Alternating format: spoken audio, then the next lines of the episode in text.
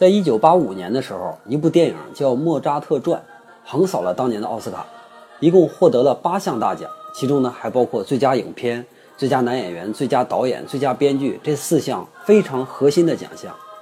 除了最佳女演员以外，几乎可以说那一年的奥斯卡就属于《莫扎特传》。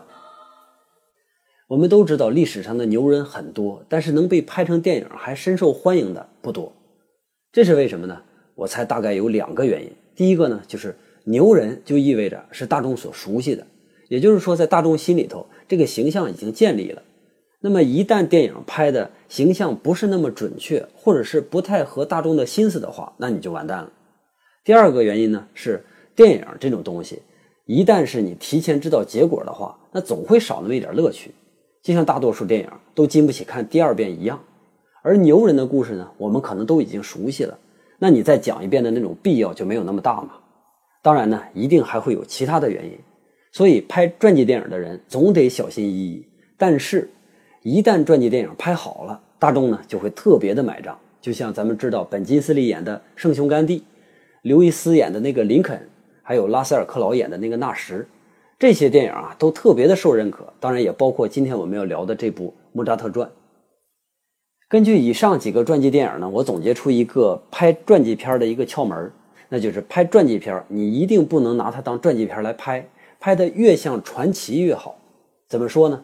首先是你不要改变大家所熟悉的那些东西，因为大家需要在电影里边印证自己所掌握的那些知识是不是正确的。其次呢，就是在大家不熟悉的地方，你要尽可能的开脑洞，尽可能的扯。因为大家需要在一部电影里边看到一些新的东西，一些新的元素，这个时候呢就不会在乎它真不真实了。但是要求就是一定要好看。而《莫扎特传》这部电影呢，它的成功就是因为它遵循了这两点原则。关于这部电影啊，其实有很多可以聊的方式，比如说从纯影评的方式上去聊，但是这个我不想去做。还可以呢，从电影里边的服装啊、道具啊、场景搭建啊这些东西上面去聊。因为它尽可能的去保留了十八世纪的原貌，让我们能有机会在电影里边看到那个时候贵族乃至皇帝的生活状态到底是什么样的。在这个电影之后呢，又出现了很多类似的作品，而且一个比一个拍得好。如果你想看的话，到网上一搜，历届的奥斯卡最佳服饰奖，除了时装剧以外，基本上都是反映那几个世纪的。还有一种讲法呢，就是我们可以从历史和剧情之间去交叉的聊。因为这个电影的剧情编得非常的有意思，那这段历史同样也特别有意思。十八世纪是一个革命的世纪，虽然法国大革命在世纪末的时候才开始，但是整个前半程其实一直在酝酿这场革命的基础。那个时候，神圣罗马帝国已经名存实亡了，各个王国之间不断的战争，那些王公贵族们每天都过着极其奢靡的生活。这时候出现了大量的资产阶级，他们对权力拥有了极大的渴望，而且同时老百姓正生活在水深火热里边，所以我们看起来十八世纪特别像一个断了层的世纪，每一个阶层都在玩自己的，完全融不到一起，这也就注定一定会有一场战争来结束它。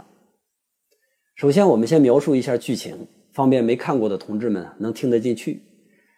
电影啊，描写的是莫扎特最后的十年，而在二十五岁之前呢，他主要生活在他的老家萨尔茨堡。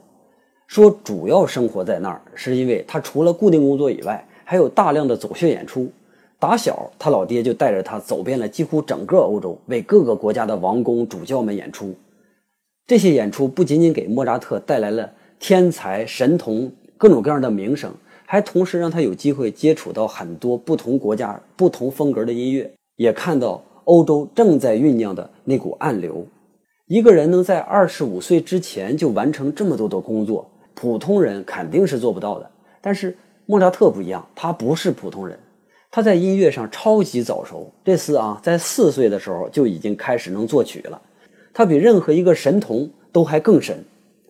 电影一开始的时候呢，就简单交代过，小莫扎特当时蒙着眼睛正在弹钢琴，等他弹完之后呢。被老爹抱起来，站在琴凳上在拉小提琴，而且这曲子都还是他自己写的。听完了他演出的那些王公贵族们，看的简直就是目瞪口呆。非常可惜的是呢，无论这些家伙们怎么去赞赏小莫扎特，也不会给小莫同学太多实质上的奖励。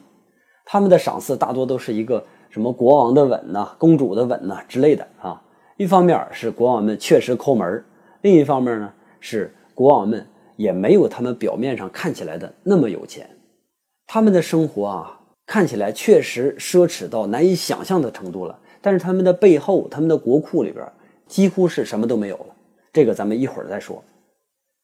长大之后的小莫呢，开始固定成为萨尔茨堡主教的御用音乐家。这也让他能有一些固定收入，但是小莫肯定是不甘心的。他从小就游历欧洲嘛，什么世面都见过了，他可不想一辈子就待在这么落后的一个小地方。当然，萨尔茨堡也没有那么小啊，但是对比起他去过的维也纳呀、巴黎呀这些大城市来说，这简直小得不得了。而且当时呢，欧洲正处于第二次革命期间。我们简单解释一下这个所谓的第二次革命啊。第一次呢，就是文艺复兴时期所带来的那场宗教革命，也可以说是神学的革命。在那场革命里边呢，人们重新认识了上帝，也重新认识了自己。那个时候流行的是人文主义，而第二次革命就是针对君主制的革命。这个时候，人们想自由，想平等的获得权利。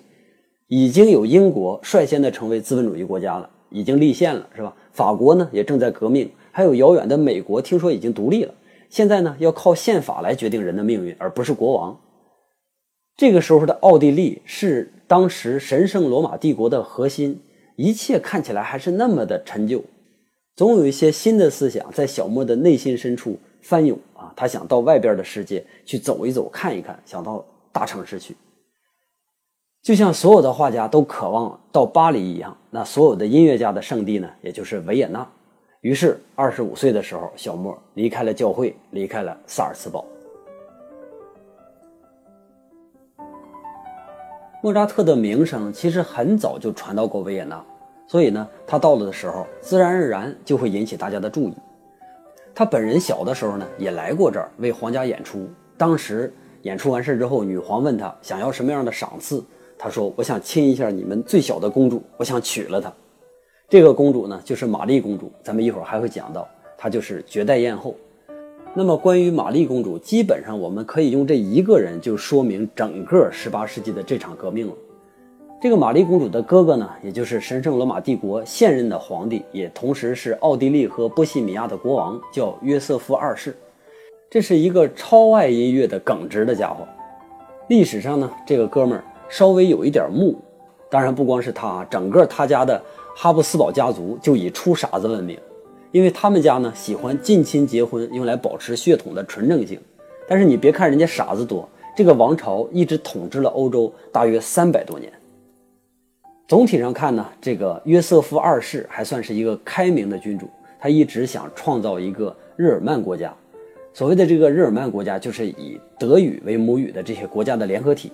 可惜这哥们儿最后活得太短，如果他真的活得长的话，可能现在。德国呀，奥地利啊，是吧？这些国家真的就是一个国家。当然，这些只是我的一些瞎猜啊。刚才我们说的这些电影里边都没演，但都是史实。接下来维也纳的故事里，电影都演了，但都是故事。皇帝约瑟夫二世身边呢有一个御用的作曲家，也是电影里边另一个男主角，叫萨里耶里。他是一个威尼斯人。整部电影呢，其实都用他的视角来表述的。在电影里边，这个萨里耶里啊，是一个嫉妒心特别强，但是才华平庸的一个音乐家。他一方面去仰慕莫扎特的那种才华，另一方面呢，就谋划着如何除掉莫扎特。和他一起祸害莫扎特的呢，是国家歌剧院的院长，还有歌剧院的总指挥，以及一切帝国主义反动派。但是当时可爱的这个皇帝啊，稍微的有那么一丁点的倾向莫扎特，这也让莫扎特能够有机会在维也纳能公演他的作品。莫扎特确实是一个天才，不但是他出名早，还写出了那么多的名作。他也确实和萨里耶里同时在维也纳共事过，而且莫扎特后期比较潦倒，性格调皮，英年早逝，这些都是真的。他父亲是一个严厉的人，莫扎特本人好喝酒，然后他的笑特别烦人，这些呢也是真的。但是剩下的啊，大家都别太较真了啊。前两天我又在 B 站重新看了一遍。有网友发弹幕说：“电影就是电影，别拿它当历史看。”这句话呢，我就特别赞同。这部电影剩下的部分尤其是主要剧情的部分，我认为都是胡扯，但是扯得很好看。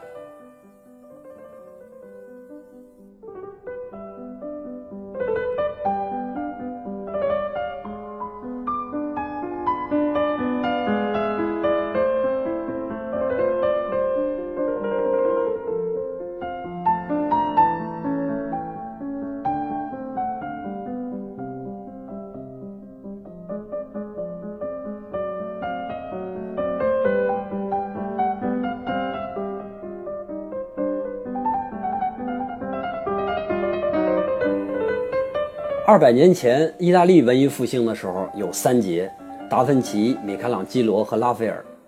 维也纳的古典音乐呢也有三杰，分别是莫扎特、贝多芬和海顿。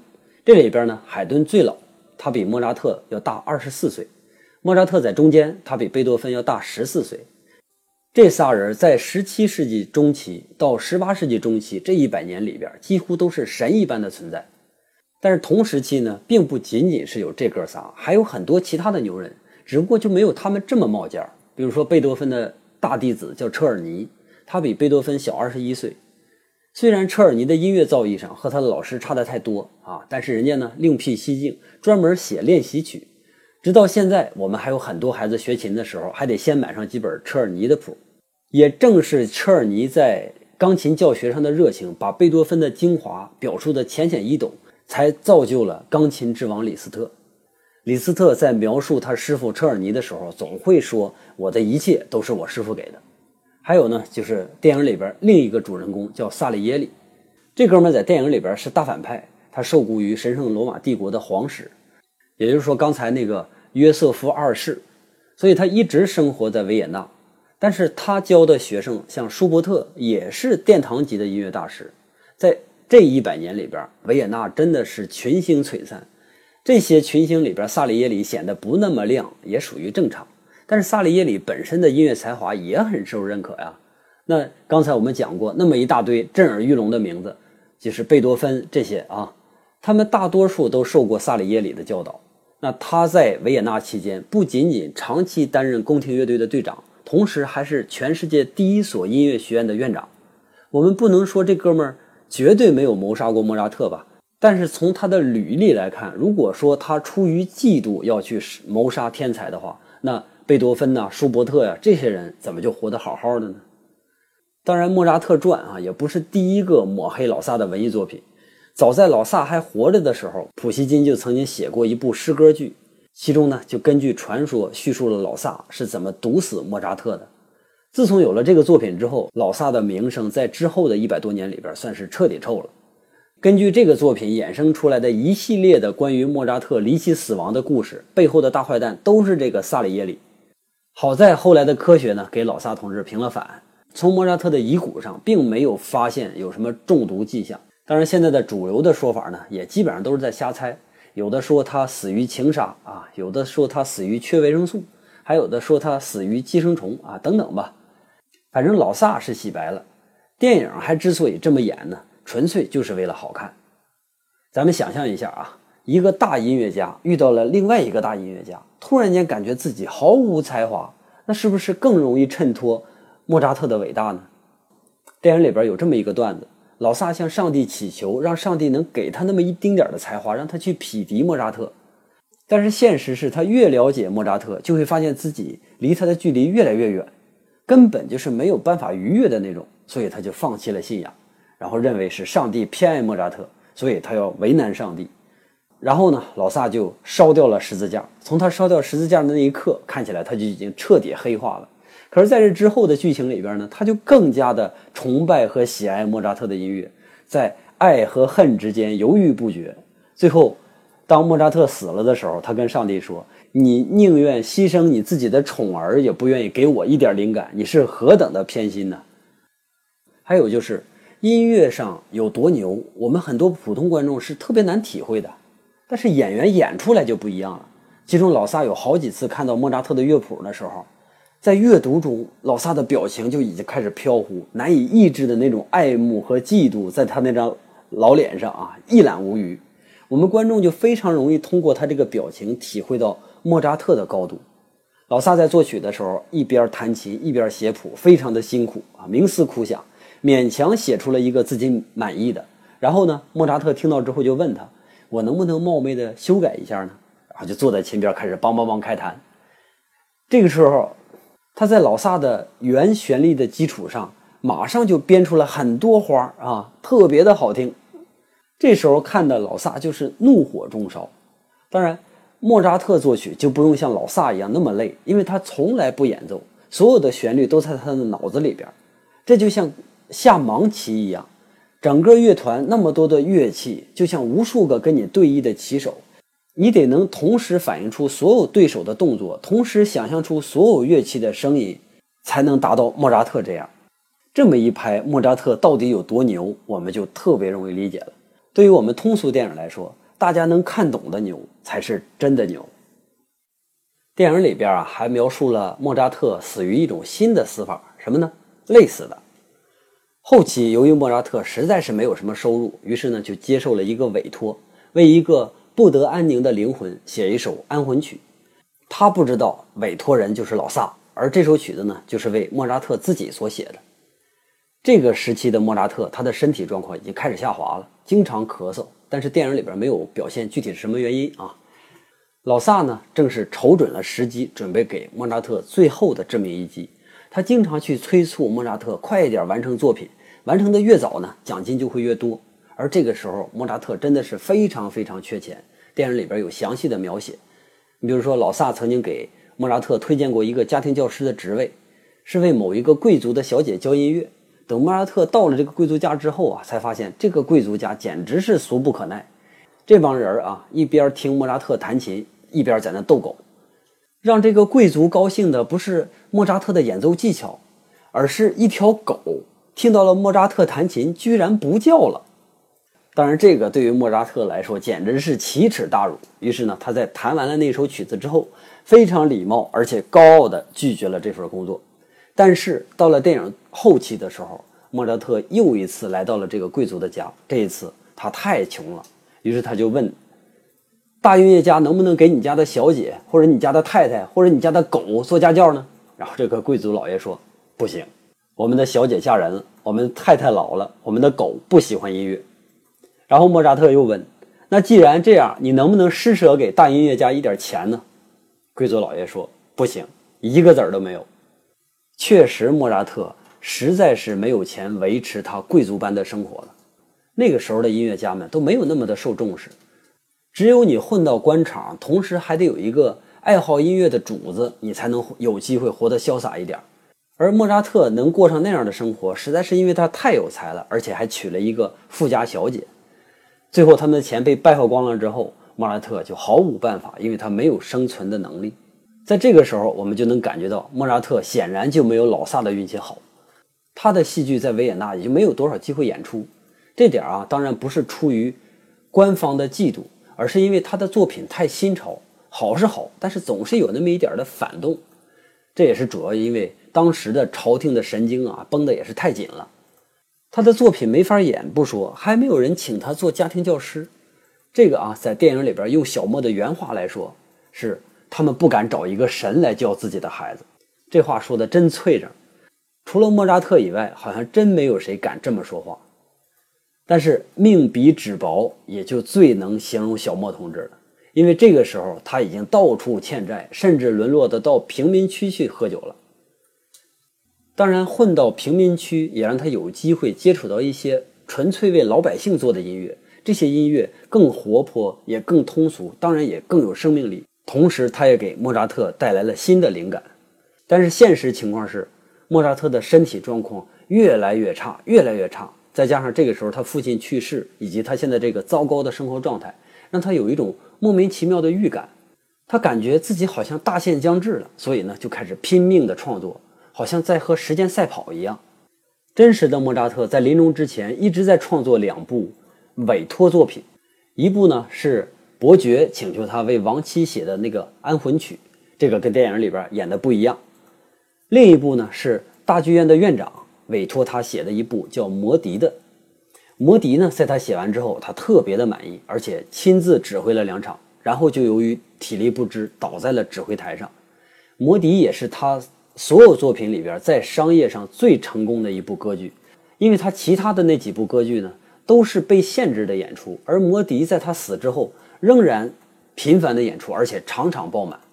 电影里边把小莫的死归到老萨的头上，但很明显，害死小莫的不是老萨，而是那个时代，贵族阶层掌握着世界的主权，他们也可能感受到了末日即将来临，所以呢，在他们最后的岁月里边，他们就变本加厉的疯狂，拼命的扼住自己手中的权利，为了保护自己手中的权利，甚至不惜发动战争，甚至不惜限制和谋杀天才。在我们心目里边，十八世纪的贵族应该是浪漫的、有情调的，但实际上，贵族比我们想象的要丑陋得多。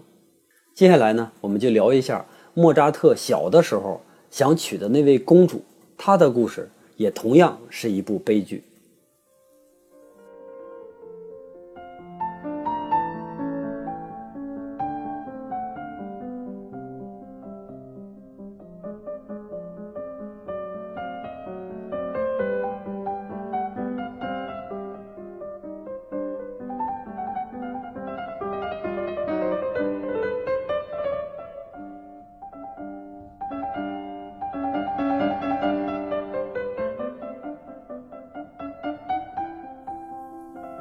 电影里边曾经出现过这么一个段落，当时莫扎特正在写《费加罗的婚礼》，这个事儿呢，被告到了皇帝那儿。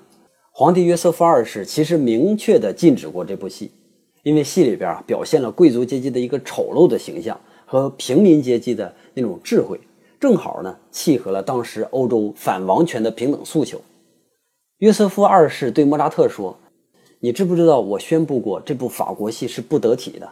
他明明确说用的是“得体”这个形容词，可见当时啊，皇帝说话的时候还是非常有分寸的。那你为什么还要写呢？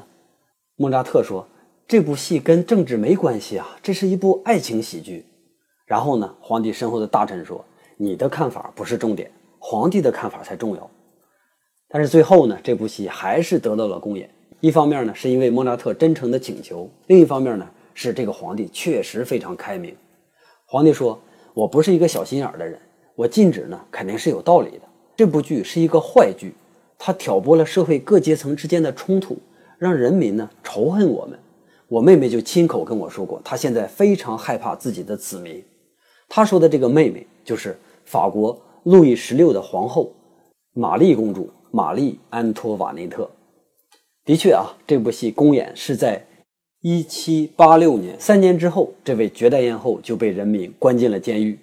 法国大革命推翻了路易十六的波旁王朝，而玛丽皇后呢，正是人民起义的借口。其实早就因为启蒙运动，整个法国的资产阶级已经开始蠢蠢欲动了。英美的例子呢，又让法国人看到了平等的希望。但是如果一直找不到恰当的时机的话，这个想法还会酝酿很久。但是这个时候，路易十五死了，内向的路易十六上台，同时上台呢，还有这个玛丽皇后。玛丽和路易他俩的婚姻本身就是政治婚姻。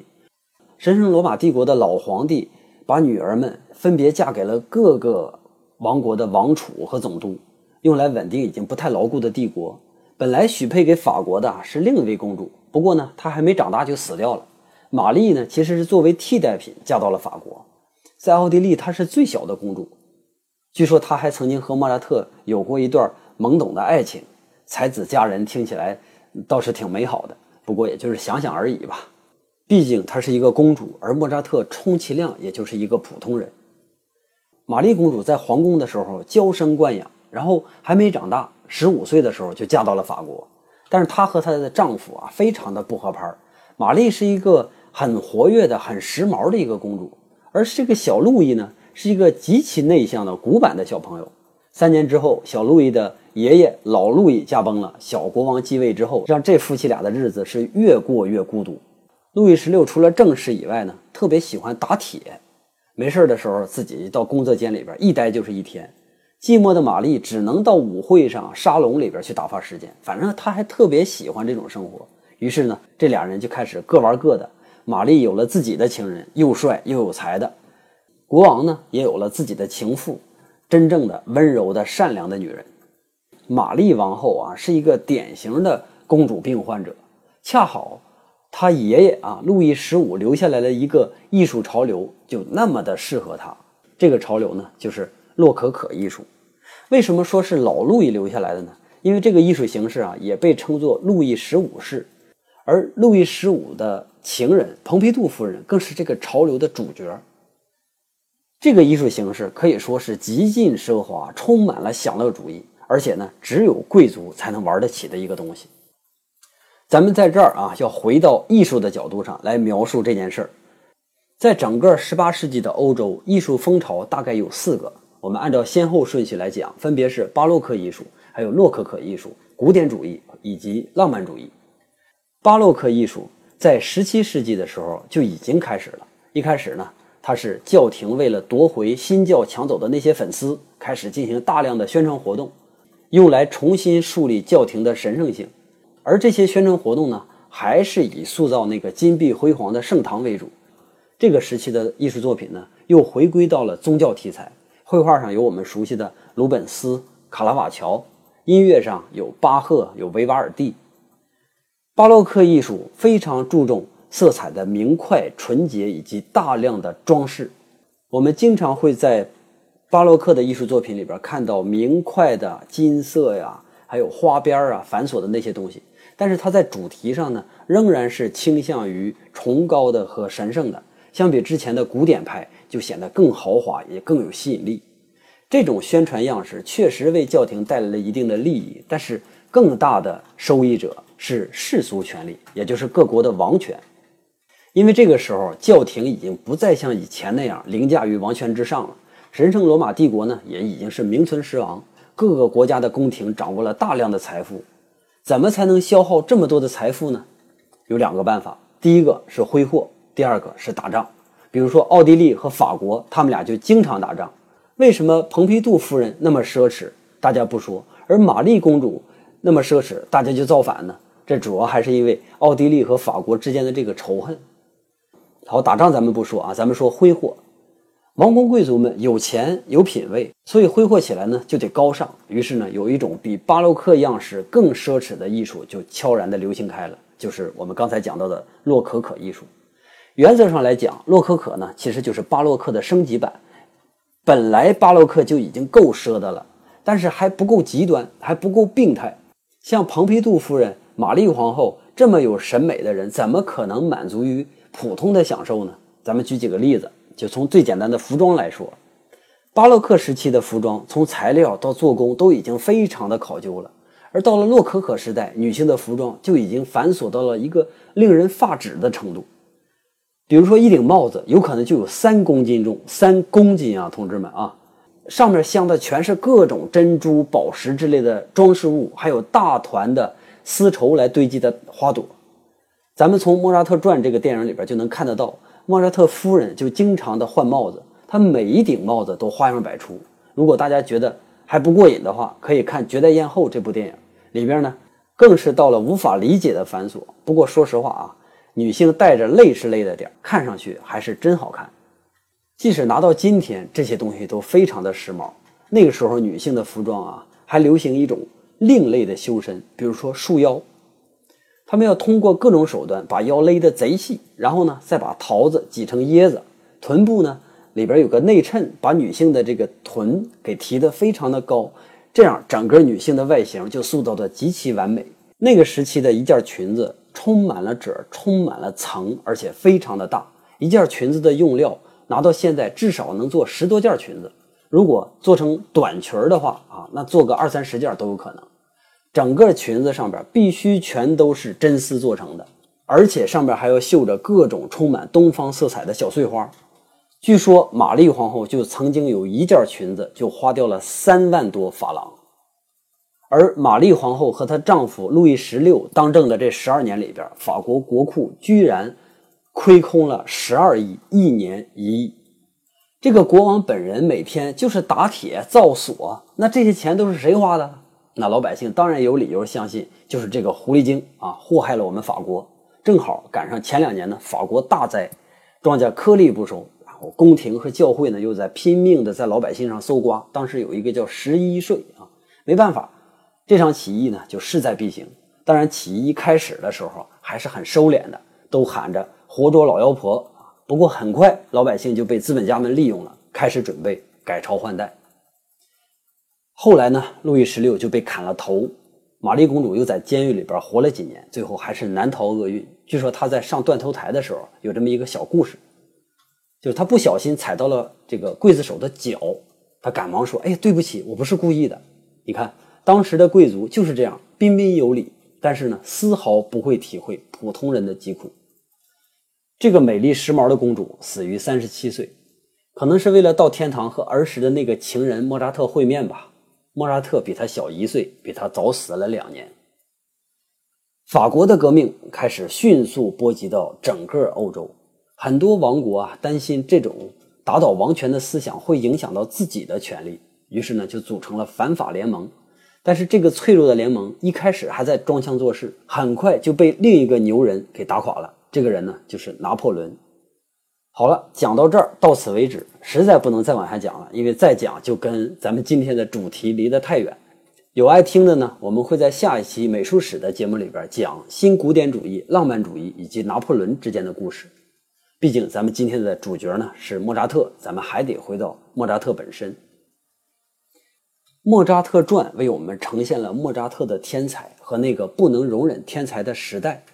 如果他在晚生上那么三十年，可能就是完全另一幅景象了。不过也不好说，因为后面还有那么多的伟大的音乐家在排队。我们呢，很庆幸自己不是天才，不需要被老天妒忌，但有的时候也会盼着老天能给一点机会。让自己变得不那么平庸，达到莫扎特那样，可能需要天赋，不是每个人都能做到的。但是我们努努力，是吧？达到萨利耶里那样，好像大家都还有机会。好了，以上就是本期节目的全部内容，咱们呢下期再见。